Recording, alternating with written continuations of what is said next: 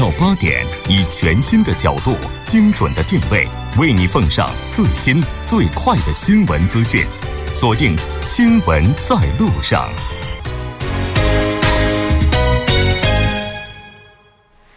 好的，欢迎回来。接下来呢，依然为您带来我们今天新闻放大镜的第二部分。当然，之前依然是广告时间，广告过后马上回来。好的，欢迎回来。接下来为您带来我们今天新闻放大镜的第二部分，继续和两位嘉宾一起来聊一聊日本推出沉默出租车服务的尺度到底该如何拿捏这一话题。当然，如果您对我们今天的话题有什么样的想法，也欢迎您参与进来。您可以发送短信到井号幺零幺三，提醒您每条短信通信商会收取五十韩元的通信费用。您也可以在 YouTube 上搜索 TBS EFM Live Streaming，点击对话窗就可以参。参与进来。那刚才呢，我们跟两位教授呢也是了解了一下啊，关于这个服务业，它呢也是应该在以尊重文化的前提之下去进行，可能会更有效率。但是呢，这还有另外一个问题，就是不管它是以什么样的形式去尊重文化，都有一个尺度拿捏的问题哈。而且呢，这个关于服务业方面的话，应该说韩国还是走在中国的前列，对前边，就是他们还是要比中国国内要发达一些哈。那两位的话。话应该也是在韩国居住了很久的两位中国教授了哈，那哎，特别想了解一下，两位是怎么样看待韩国的这种服务产业呢？有没有觉得它有点过度服务了呢？我们先来听一下黄教授怎么说吧。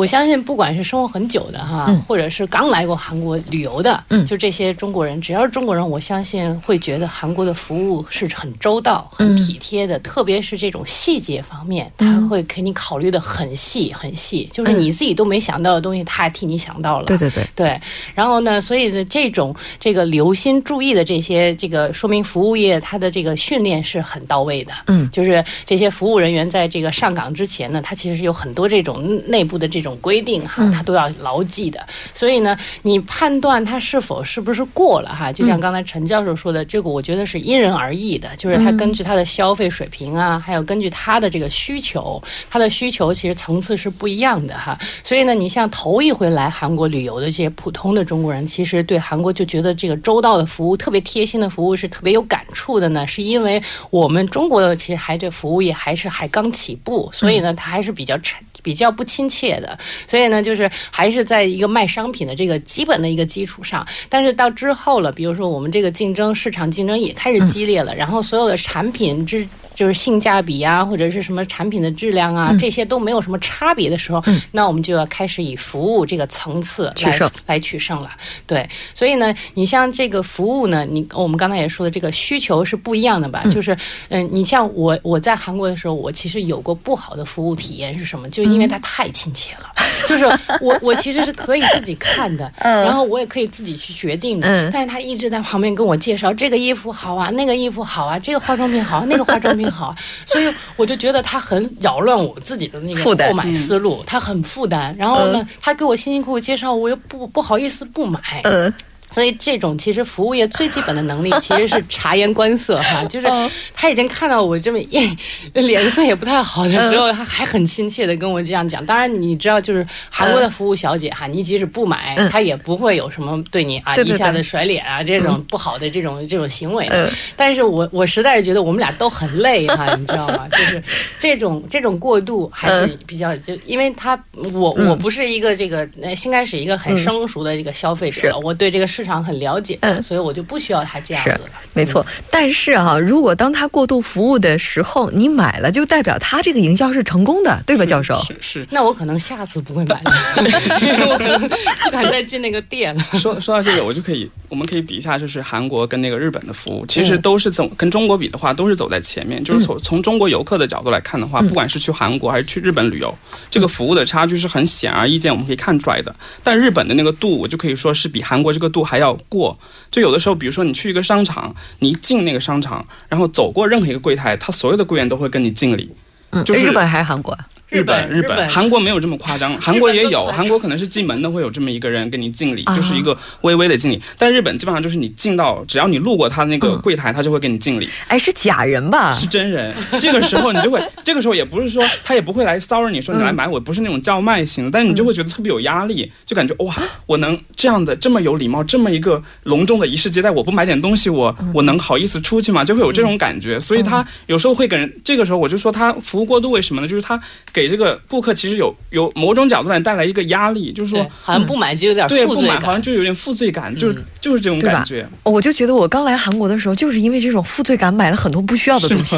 冲动购买。哎，不是冲动了，是因为觉得不买就对不起那个人。对对，你像有时候在中国，有时候你去买衣服的时候，你你老是试试不同的衣服，最后不买，那真的有的服务员可能会觉得不高兴，直接脸就掉下来了，直接脸就就黑脸。但是在韩国的话，你就是非常他非常愿意跟你试，你不买的话他也无所谓。但但如果我是真的试了五六件衣服，然后狂试一堆，你说这个时候不买的话，真的会有一种负罪感。可能有的时候大家就觉得，哎，还是买一件，挑一件稍微好一点的买走吧。即便是真的没有这个需要，可能你因为你试了太多，可能你就会有这个压力，我要去买一件。哎，这个心理是很正常的，是这是非常正常。所以在营销当中，是不是真的有这样的一条就是就是理论，就是尽量的让顾客多去尝试免费的东西。是在这些免费当中，它总有一款会合心意。对，这个是有一个理论，就是说你。他说，就是消费者来说，你拿到了这个东西，你真正拥有它的之后，你有这个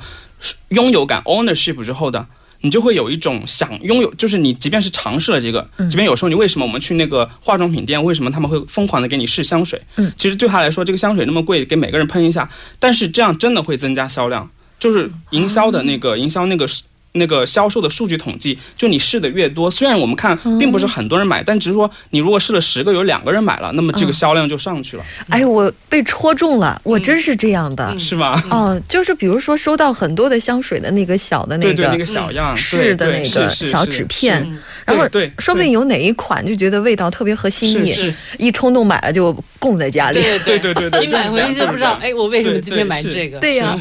而且在不同的文化背景之下，像这个推广服。应该也是不一样的。是这的话，就应该提出来另外一个例子，就是有一家非常有名的中国火锅店，是吧？我觉得这家火锅店它所推出的这种服务的话，在中国也好，在韩国也好，应该说都是非常成功的，嗯嗯，对吧？但有人就说哈，这种服务他们拿到美国去，美国人就觉得有点过了。嗯，是吧？那是不是也存在这种东西方文化之间的，以及或者说像这种这个西方跨国公司他们这种跨国运营服务的这样的一些经验啊什么的？我我觉得这个这个问题，我们来看中西方的文化比较的话，其实它这个鸿沟会更大，嗯，因为它可能涉及到一个文化一个根本的一个差异。嗯，就从亚洲文化，我们儒家文化来看的话。从中国传统的思想来看，服务人员和被服务的这个人，他是有一个等级观的。嗯，就我会就就是中国的那种在儒家文化里面会觉得被服务的人跟那个服务员之间有一个上下级的这种感觉。嗯，所以为什么在亚洲的服务业普遍那个服务人员会对服被服务者有一种很低下的那种态度，就姿态摆的比较恭毕敬的。对，但是在西方文化，他那个追求个人主义，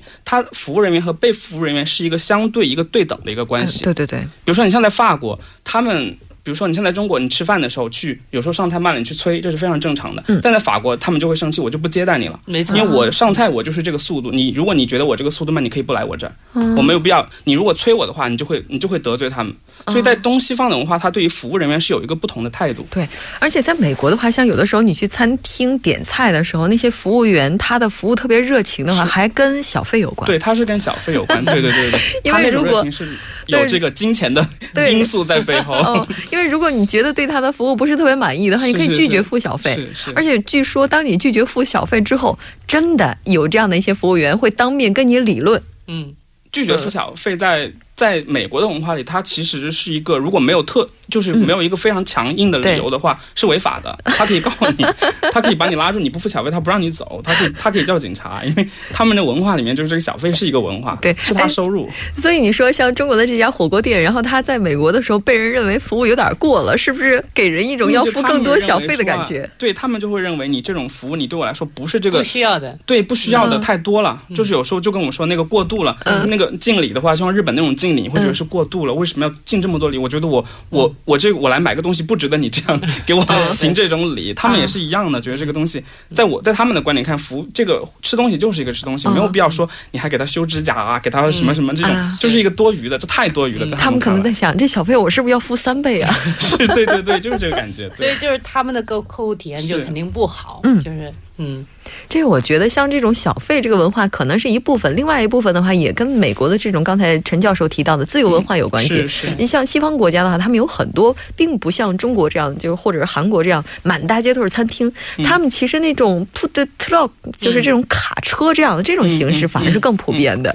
哎，咱们接下来再来比较一下中日韩啊，毕竟这么近是吧？是。都处于东亚的儒家文化圈啊，好像感觉这个韩日的文化。特别是服务业，它是比较类似的哈。像中国的话是另外的一种姿态。那么服务的这种提供者与接受者，它其实我们从严格意义上来讲，它到底受哪些因素影响呢？嗯，其实你像我们东亚这个三个文化是同根的哈，嗯，而且生活都是差不多纬度嘛，所以生活习惯其实也很相似的。嗯，所以你说按理说的话，其实我们三国的这个你要想起来这个营销方式也好，还有这个就是喜欢的或者不喜欢的东西，应该还蛮相似的。但是现在好像说，哎，提到说日韩好像我去韩国跟日本，好像感觉这个服务业哎的确跟中国不太一样的原因，哎，刚才我们也说了，这个有这个人均的这。这个需求的不一样，层次的不一样，但是这个层次呢，可能是因为这个经济水平的这个差距。因为我们现在国家刚从温饱进入小康的这个门槛儿，嗯，所以呢，我们其实对这种上面的，比如说这种尊重需求啊，或者是这种自我实现的这种需求，可能还是自我自我意识还没有意识到，就是说我需要这这样的东西我才满足，嗯，所以现在你看中国人他其实还是喜欢这种哎被服务的概念嘛，就是 还是喜欢这种哎你亲切一点。点我就很开心了，然后呢，你多给我推荐一点，我就会买买买，我就很很很愿意掏我的这个钱包里的这个钱了。然后呢，你像这个呃韩国人或者日本人呢，他们的消费者是很这个苛刻的，嗯，他们是需要就是我有自己的想法，我要什么我你就给我什么，我不要什么你不要给我什么，他们是很严格的。但是我们的消费者现在还是在一个成长的一个过程中，所以呢，呃，我相信可能在我们这个中国哈，现在这这个。经济快速发展的这个趋势，然后一直下去的话，可能不到三四五年就可能会赶上这个日韩。所以这个这个现在这个经济水平发展那么快的话，那服务业肯定是要跟上的。所以你像为什么现在有那么多自由行的中国客人？来到韩国，来到日本以后，回去就开始就觉得啊，其实我们的对服务业需要改善，需要这个去进化。对，嗯，我觉得很多来这个韩国留学的朋友，应该都会有这种感觉吧。在韩国生活的时间久了，然后回到中国之后，对，呃，这个特别是接受一些服务业服务的时候，会觉得，哎，他这个地方如果能够这样改一改，会更好。是，而且好像有很多人，就是我之前有这样的一个观点啊，就是认为一个国家它。经济越发达，它的服务产业也越发达。我不知道这个理论是不是对的。是因为从服务的发展角度来讲的话，经济肯定是一个非常重要的因素。我们可以看，就是在那种经济好的国家，它服务业自然会比这种经济稍微差一点的要好一点。因为还是用我们刚刚说的那个需求的理论，你在一个温饱还没解决的情况下，你怎么去追求服务？而我觉得中国现在服务业。起步比较晚的原因，还因为中国经历了一个比较漫长的一个计划经济时代。就那个年代，你卖产品的时候，你没有所谓的竞争，就是按需给，就求着买呀，得对，求着买。所以那个时候，服务员他是一个很高高在上的一个态度。所以这种影响一直持续到现在，你就觉得那服务员可能还有时候会有这种感觉，到一些就是相对于中国经济不那么发达，比如说中西部地区，你去那种地方，他们的服务员还是有时候你还会有这种感觉，就是你好像要求着他给你给你买东西这种。这种这种感觉还是存在的，我觉得这个进化经济的影响是在的，但是随着这种竞争不断加剧，你像。尤其像中国跟很多国家签订了那种那种服务协定，像那个跟中韩服贸那个协定，其实就引导致于就会有一些外国的服务公司进入到中国，而这种服务更高质量的出现的话，自然会对本土产业产生一个冲击。哎，但是好像似乎有一个特例，哎，是不是当经济越发达，它的服务业的质量就会越高？但是当高到一定程度之后，这个质量又会下降呢？就比如说刚才提到的法国还有美国，哎，大家觉得像法国还有美国，他们提供的这种服务算是高质量的服务？服务吗？我觉得吧，我觉得，我觉得在法国，他那个文化里面，他们自己来说，他们是已经很习惯于那种服务的一个水平，就是文化差异的问题。对，尤其是文化差异的问题，就是你，你中国人，你觉得他，你像有一些有一些服务他不提供，但是这是他们的文化，他觉得这是我就是这样的服务，你不应该提出这样的要求，而且他们刚刚说的是一种相对于平等的关系，就是我被你作为一个被服务者，你应该是你既然选择了我，你应该就选择了我的服务的内容，你不能额外提出一些我没有提供的要求，这对他们来说是不能接受的。那所以在东方人看来的话，西方的这种服务是很糟糕的。从某个角度上，我们可以这么说。所以 中中国人去西方有时候会有那种感觉。当然，有些角度你会发现，他服务确实有在某些方面会好一些，但是在有些方面，就是我们文化里有的他们没有的，你就会觉得啊，你就像这个，我今天在那个我的这个上面，我我的这个消息里面就看到一条，就是说美国的医生去查个房间就要一万美金。就是你，你想不到这怎怎么会这么贵？但是人家会，哎，医院是医院，医生是医生，所以看一个病做个手术可能要上千万的人民币，所以你你想不到那么贵吧？但是人家那个国家，哎，他他就很接受这种价值观，这个跟我们就在西方还有一个原因，就是因为他们人口少，嗯，他们的人力是很贵的，你实际上它跟服务业涉及到服务的行业的价格比。亚洲国家是要高很多，比如说像他们理像理发这样的行业，他们在欧洲国家，他们理发的价格基本上是中国的四五倍那么高的价格。对，所以我的当时的外教的话，他都自己直接拿那个剃头刀自己剃，是是是，因为你因为你在那种情况，他们的人是很贵的。嗯，对，没错。其实刚才提到的这个是一个比较严重的问题哈。那另外是不是也就意味着，当东西方存在这么大的文化鸿沟的时候哈，我们在进军对方这个区域市场的时候，会面临很多难题。对吧？我们来看一下啊，像这个中韩两国企业，咱们来看一下，还是东方吧哈。嗯。进军彼此市场的时候，该怎么样抓住消费者的心理来达成经营目标呢？我们先听一下黄教授怎么说吧。嗯，你像韩国进军中国市场的这个角度来来讲呢，韩国企业它一般它比较细致，它服务也做的比较到位，但是呢，它想的片面就是很面面俱到的。但是它带来的问题就是他因为它考考虑的问题很多，所以他其实实践的速度和能力，你像他就没有这个。中国企业的速度，他扩张的这个市场扩张的速度很很快，他可能就遇到一个地方，他就要一定要追求完美。对对对，像你买德。对，所以这种服务这方面，如果你太过于强调服务这个概念哈，但其实我们中国这个消费者还没有跟上，他还没有需要这么多服务的。所以呢，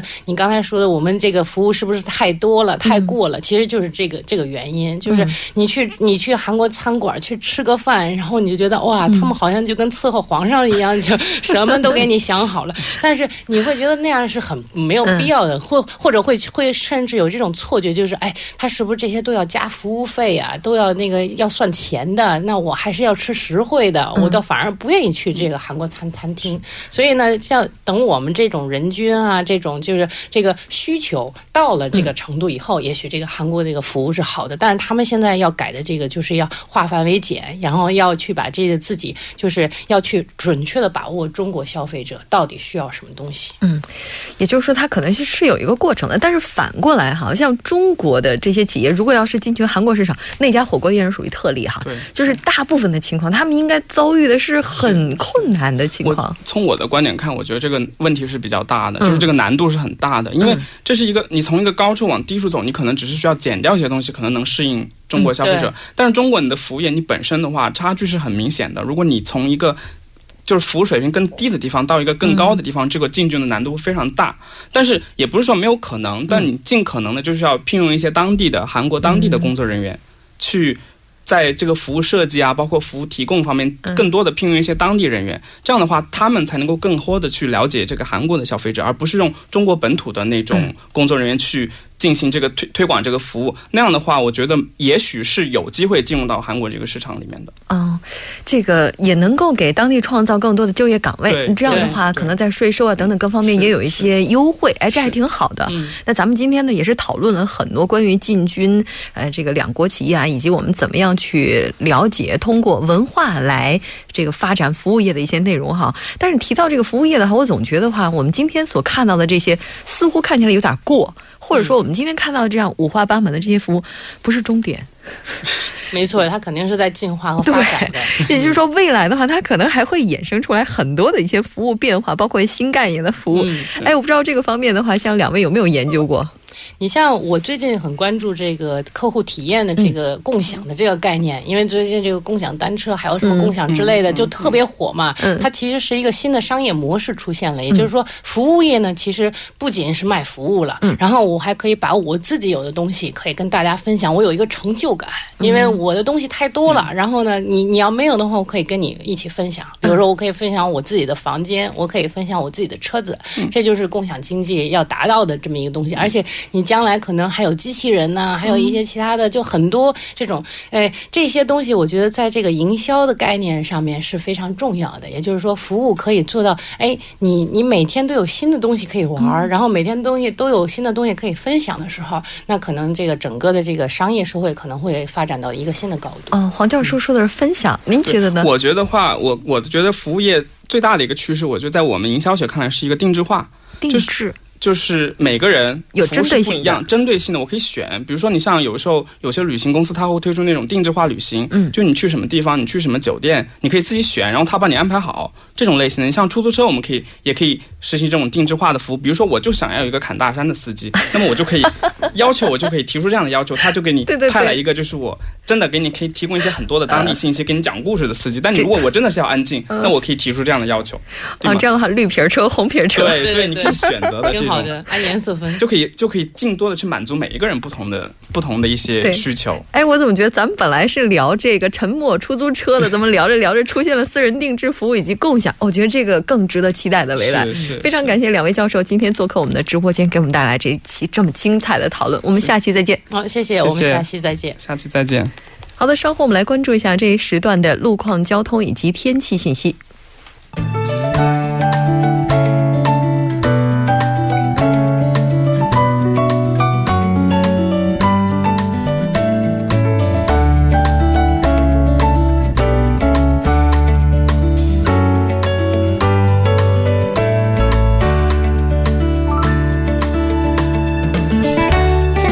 晚上七点五十三分，那这里是由影月为大家带来今天节目最后一段的首尔市交通及天气情况。我们再一一播报下路面的突发状况。那在宣陵路亚欧亭汉阳公寓到 Gallery 亚欧亭店的一车道有交通事故，那受其影响，后续路段有较高的交通风险性，还望您参考路段，小心驾驶。在岛山大道青潭十字路口到 CJ 媒体方向的五车道停驶一辆故障车辆，在奥林匹克大道金浦方向汝矣下游到杨花大桥的二车道有交通事故，那目前是停滞的状态。同样是在奥林匹克大道金浦方向汉江大桥到汝矣上游，也同样因为交通事故的余波，后续路段从东湖大桥开始交通停滞。在江南循环路城山方向冠岳隧道入口到冠岳隧道中间道路的一车道目前是堵车。的状态，还有刚才我们播报的，在江边北路九里方向城山大桥到杨花大桥发生的交通事故已得到解决，还有一个是在中部高速公路河南方向京畿光州分岔口附近原有的交通事故已经得到处理，最后一个是京福高速公路首尔方向安城分岔口停驶的故障车辆呢，也已经被工作人员处理。我们接下来关注一下天气变化，那可以说从今天开始，首尔完全的迎来了春天的天气，那预计明天的天气也会是如今天般。温暖，空气质量良好，不用过于担心雾霾，但风力较强，要格外注意道路设施物。今明两天具体的播报情况是这样的：今天晚间至明天凌晨晴，最低气温零上八度；明天白天晴，最高气温零上二十度。好的，以上就是今天全部的天气交通信息，我们明天再见。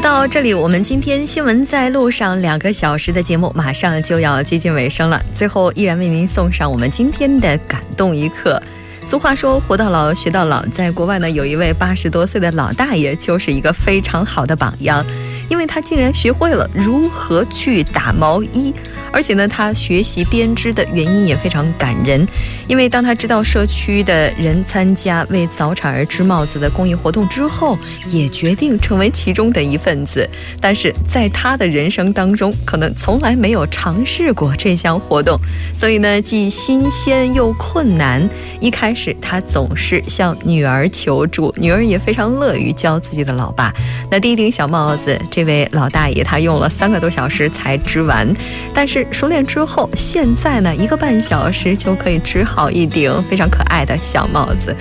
有的时候呢，帮助别人可能并不需要我们有多大的能力，一点点的付出，勇于去尝试，迈出第一步才是最为重要的。那非常感谢您两个小时的陪伴，明天晚上同一时间，我将会依然陪您在路上。我是木真。